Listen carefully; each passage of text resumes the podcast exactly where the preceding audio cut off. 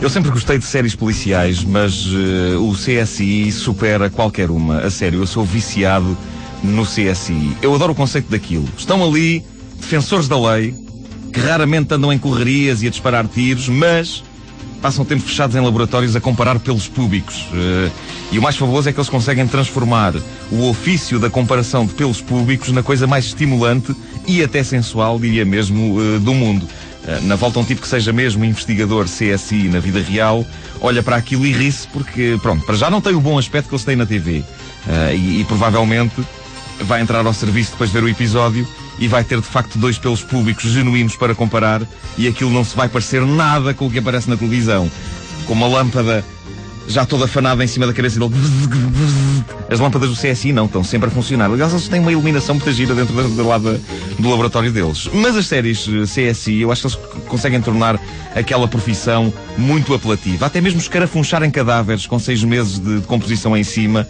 É pá, parece uma coisa agradável, a sério. Eu fico doido com aquilo. Eu penso, é pá, quem me dera agora fazer uma autópsia a um cadáver completamente decomposto. Era, olha, era a coisa que me apetecia mais neste momento, era isso. Bom, mas a sério, eu uh, adoro o CSI, adoro qualquer CSI. Nunca tinha visto uma série multiplicar-se assim em tantas variações.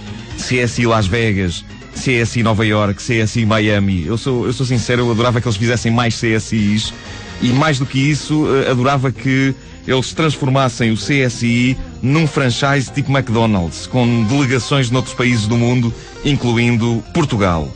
Se começassem a fazer CSIs em Portugal, eu queria estar na linha da frente para escrever os episódios. E não estou só a falar das escolhas óbvias, CSI Lisboa, CSI Porto, CSI Coimbra, etc. Não, não.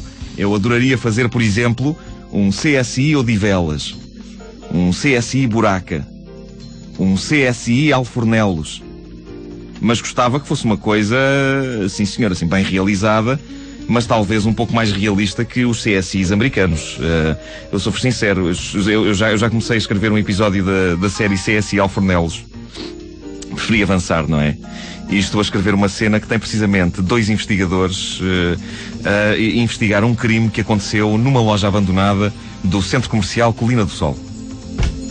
Eu vou ler-vos essa parte do argumento e vocês vão ver como é francamente mais realista, embora preserve ainda todo o mistério clássico do CSI. Eu gostava, se calhar, uh, Zé Carlos, uh, que tu fizesses uma música apropriada. Uh, como isto ainda é só um argumento, é, é qualquer, qualquer coisa como.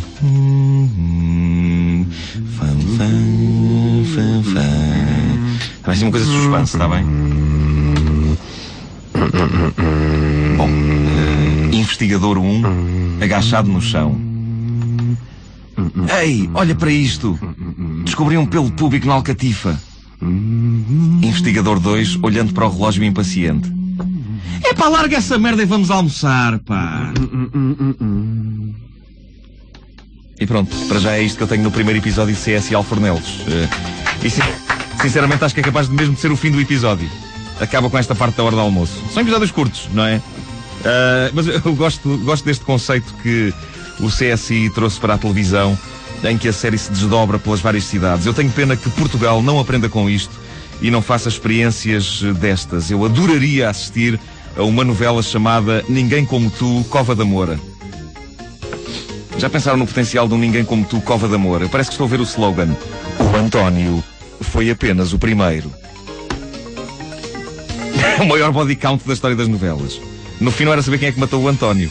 Acho que no fim não, não sobrava ninguém. Acabava com uma série de cadáveres deitados no chão. Continuando a falar de televisão, hoje é o, o aliás, é, é, o último episódio da novela Ninguém Como Tu. Eu não sei se vocês acompanharam todo o ritual. Sim, sim, sim, sim. Aparentemente havia um papelinho metido num envelope lacrado com o nome do assassino fechado dentro de um cofre na TVI. Aliás, a esta hora ainda lá deve estar o papel. Tá, tá, tá. tá. tá. Fechado no. Tu viste o envelope lacrado? Tá, tá, tá, tá que eu tenho a combinação do cofre. tá, tá. Tu é que és o detentor da combinação do cofre. Sou o guardião.